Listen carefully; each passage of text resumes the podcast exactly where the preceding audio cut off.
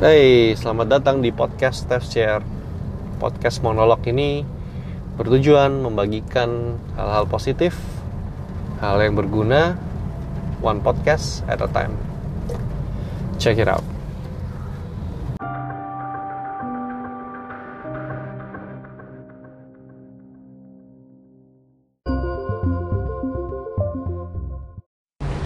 Halo guys, selamat datang kembali Steph Shares di episode ke-43 Kita bicara part kedua dari lanjutan minggu lalu tentang Ikigai.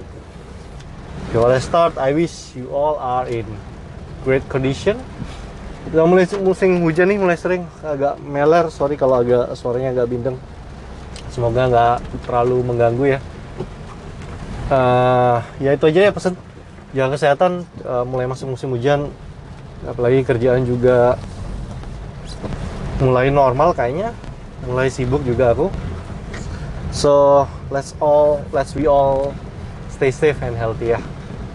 Oke okay, di episode kali ini kita lanjutin yang minggu lalu kita bahas tentang ikigai. Uh, recap dikit. Uh, ikigai sendiri kalau kita cari definisinya adalah reason for being alasan untuk kita ada, alasan untuk kita hidup. Dan yang biasa paling umum kayaknya dibahas adalah empat uh, lingkaran sebuah diagram Venn ya, perpotongan terdiri dari empat lingkaran.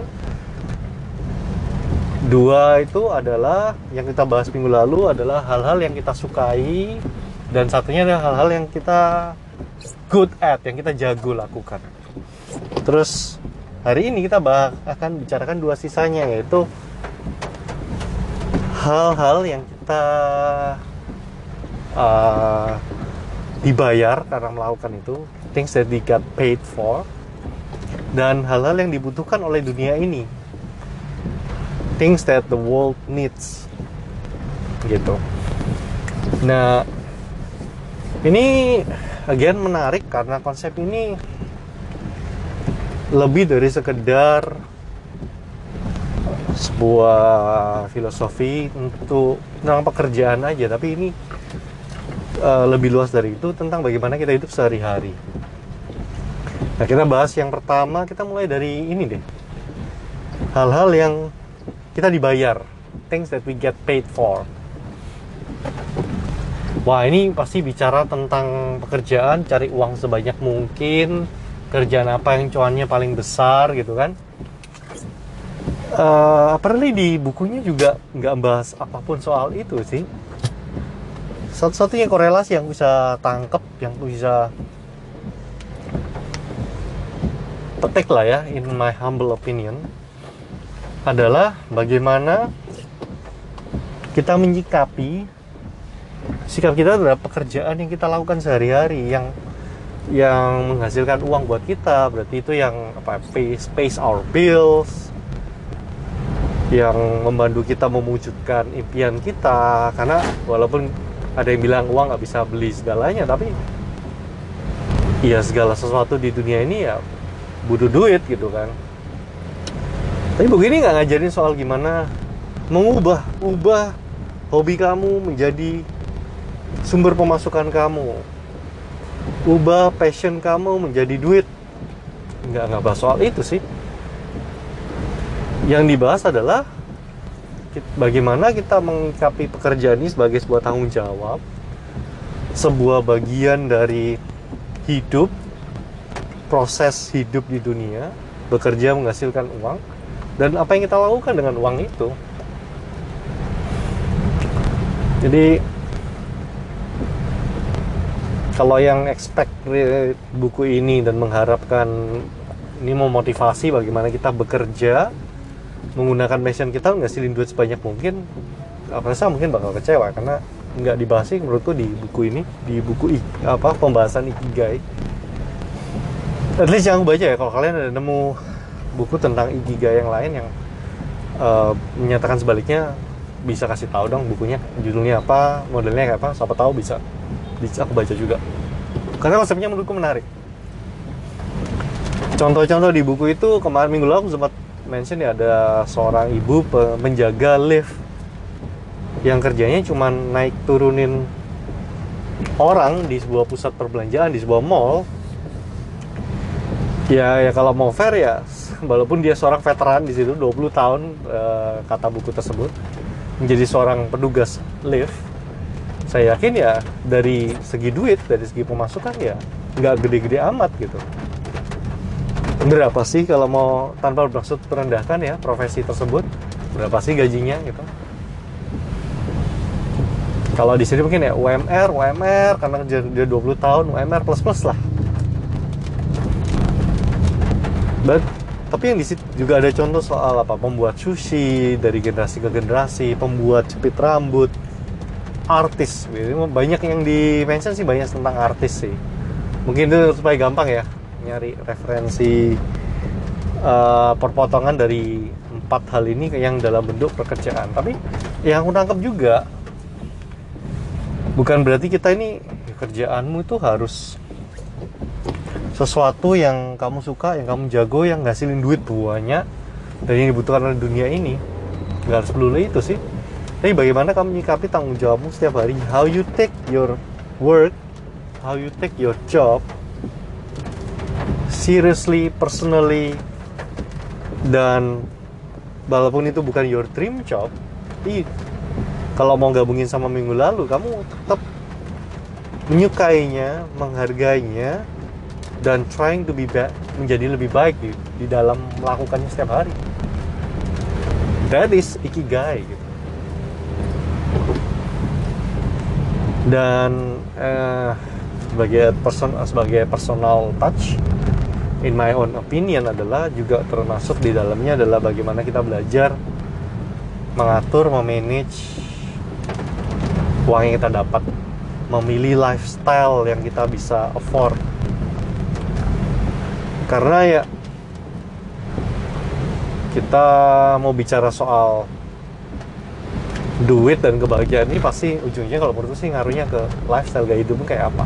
Kamu bisa afford gak sih kalau kamu bisa sesuaikan gaya hidupmu dengan pemasukan biasanya hidup jadi lebih tidak stres ya hidup jadi lebih happy in my humble opinion sih menurutku seperti itu di lingkaran ikigai yang membahas tentang hal-hal yang kamu dibayar untuk lakukan, hal-hal yang kamu dibayar untuk kerjakan setiap hari. It it talks more about responsibility dan kesungguhan, ketulusan dalam bekerja bukan nominal. Instead of nominal itu bicara soal how you deal with this work on daily basis.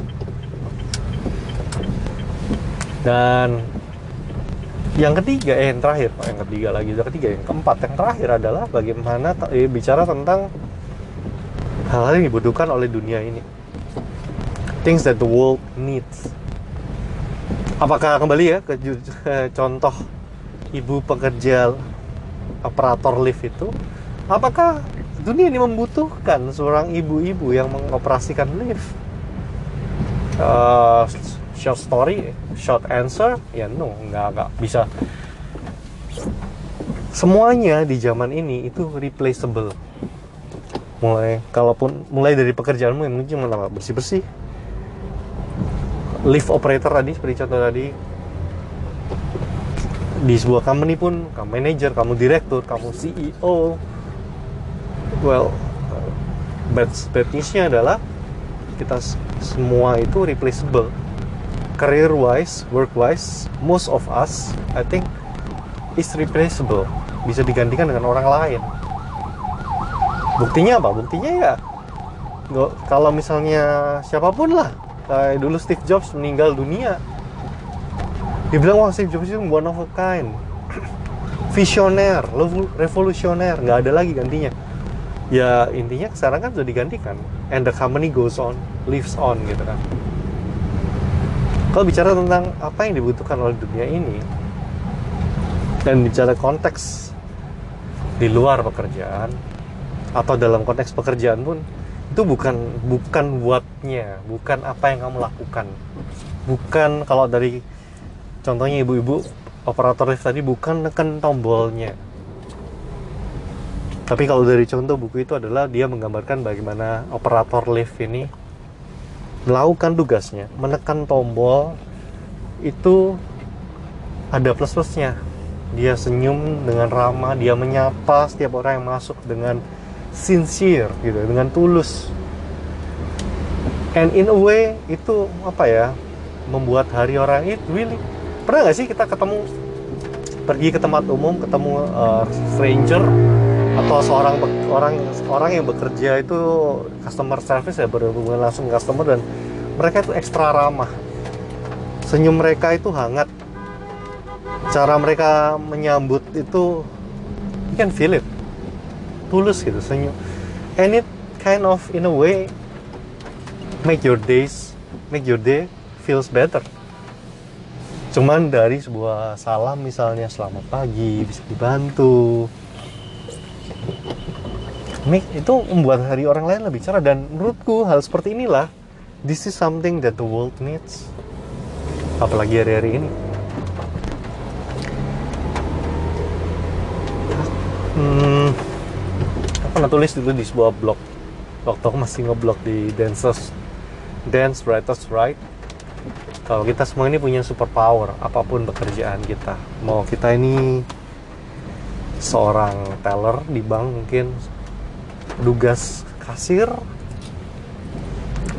guru atau yang di rumah nih ibu atau bapak rumah tangga yang ngurus rumah ngurus anak kita ini punya superpower. Kita bisa di dalam pekerjaan kita kita bisa memilih attitude macam apa yang mau kita bawa. Semangat positif macam apa yang mau kita pancarkan buat tiap orang yang encounter sama kita.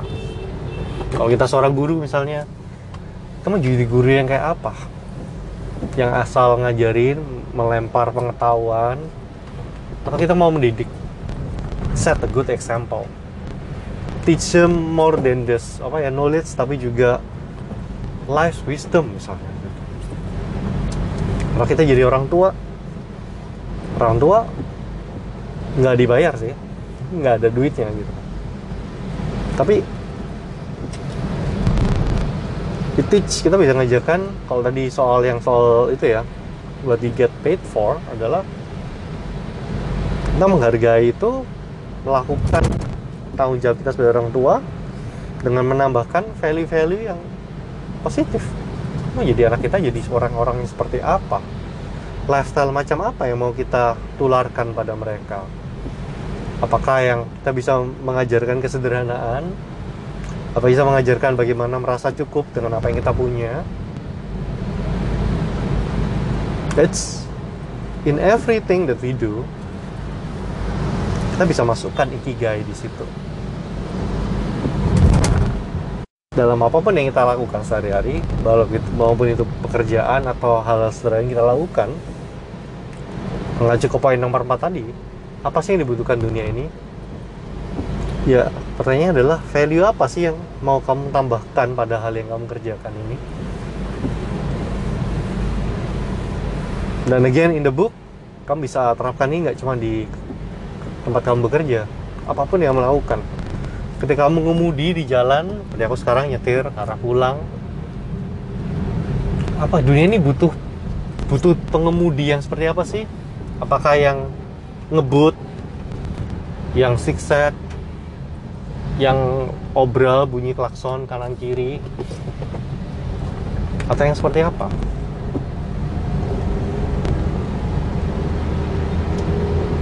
Tapi mari kita coba uh, recap ya keempat poin ini. Empat poin ikigai satu dan dua yang kita bahas minggu lalu adalah hal-hal yang kita suka things that you love. How you yang aku aku tangkap aku bagikan bagi bagaimana kamu belajar menikmati apa yang kamu lakukan. Mau itu hal pekerjaan ataupun itu hal-hal sederhana how you enjoy it how you learn to do things and you enjoy it. Yang kedua adalah bagaimana menjadi lebih baik. Mencari hal-hal yang bisa diimprove. Ya ini anything juga tadi kan bukan cuma dalam pekerjaan tapi juga our daily activity bagaimana kita bisa improve. Ketiga adalah things that you get paid for. Po jujur poin ini adalah jujur yang poin yang paling aku harus belajar lagi lah. Aku harus cari tahu lagi ini gimana sih cara merelatekan ini ke keseharian di luar ya pekerjaan. Di luar benar-benar hal yang menghasilkan uang ya bekerja kan gitu kan. Bagaimana sih caranya selain bagaimana menemukan lifestyle yang kamu mau dalam apa yang kamu kerjakan mungkin so far yang aku bisa simpulkan ya poin ini adalah bagaimana kamu menemukan uh, reward. Dalam hal ini kayaknya financial reward atau hubungan duit yang hubungannya sama duit. So aku nangkapnya sih lifestyle. Lifestyle yang selaras dengan gaya hidup yang kamu mau sih. Dan menurutku ini juga sebuah perjalanan ya. Menentukan ya aku pernah bahas kayak di episode yang mencari arti cukup. Mungkin ini ini aku bisa kalau buat aku sih aku relate-nya ke situ. Bagaimana menemukan cukup secara material dalam apa pun yang dilakukan. Bekerja di rumah berkendara uh, hobi apa pun. That's for me that's for me. Kalau kalian punya definisi yang lain please let me know dan yang keempat adalah bagaimana menentukan dalam apa pun yang kita kerjakan memasukkan sedikit value yang menurut kita diperlukan orang lain yang orang lain atau dunia ini perlu lihat kalau kita merasa iya aku, aku pengen menunjukkan bahwa masih ada orang-orang yang berhati sosial, berjiwa mulia, mau menolong orang lain. In every day, in anything that you do, misalnya dari hal yang simpel lah, belajar ramah seperti ibu-ibu lift operator tadi. Dia, aku ingin, mungkin dia value-nya adalah dunia ini perlu lebih banyak melihat lebih banyak senyuman. Maka dia mulai dari dirinya sendiri, ramah, senyum yang tulus, berlatih sih bagaimana sih memberi senyum yang lebih baik bagaimana menikmati sih memberi senyum pada orang yang nggak dikenal dan karena itu pekerjaannya dia ya bagaimana menghargai pekerjaan ini ini tanggung jawab. Aku dibayar untuk operate opera apa mengoperasikan lift ini. I have to take this seriously. And that's my friends menurutku ikigai. Sebuah way of life sebuah cara hidup yang yang kelihatannya sih nggak nggak rumit-rumit amat ya. Mungkin kan kalau mau di aku mau belajar lebih lanjut aku bisa cari tahu tentang ini ya mindfulness menjadi apa self aware bagaimana uh, present menjadi hadir di mana pun apa pun yang dilakukan di mana pun berada 100% hadir dan menerapkan ikigai tadi itu. I think that's that's what that's my take on this book gitu hmm. Asik juga dari mempersiapkan episode dua minggu ini aku jadi baca ulang. Dan it makes me reflect juga untuk beberapa hal. Kalau buat aku sih poin yang paling mengenai my favorite points adalah bagaimana menikmati melakukan hal-hal keseharian kita dan bagaimana to add more value dalam apa pun yang kita kerjakan. Kalau kalian apa nih? Poin mana dari empat poin itu? Jadi apa yang kalian enjoyment, mastery menjadi lebih baik, soal uh, mencari cukup tadi, mencari masalah lifestyle, masalah material, dan bagaimana memberi balik kepada apa ya dunia ini orang-orang sekitar kita. Kalau kalian yang mana, poin yang mana yang menurut kalian kalian bisa relate atau kalian lagi work on, please kindly share with me. Kita bisa discuss juga. I'm open for discussion. And I think that's it for this episode. Kalau ada masukan juga as always, let me know. Thank you guys for listening, and I'll see you on the next one. It's me, Steph. Peace and out.